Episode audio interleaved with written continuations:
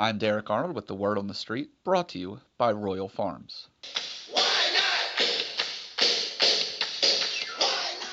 It's been a week since opening day at Camden Yards, and our Baltimore Orioles are still sporting a big fat goose egg in the loss column, the only team in MLB boasting that accomplishment.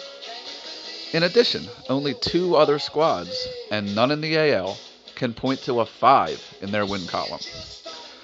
There's a lot to be excited about based on what we've seen over this first week. Manny Machado is hitting 429 and has three home runs already. Chris Davis has two to go along with four walks to his five strikeouts. Mark Trumbo, though he's yet to find his power stroke, is tied for the team lead with Machado with nine base hits. Joey Rickard brought his hot bat north from Sarasota, going 8 for 18 with a double, a home run, and a big sacrifice fly in Sunday's win. Meanwhile, the pitching staff, obviously the biggest question mark for 2016, has been nothing short of superb. They've struck out 54 opposing batters while only walking 13 and have put up a team ERA of 1.80, good for best in the major leagues.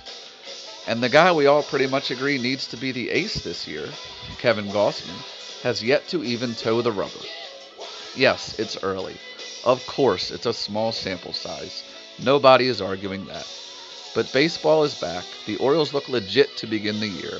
And I don't hear anybody whining about that winless start to Grapefruit League play that seems so long ago now. Do you?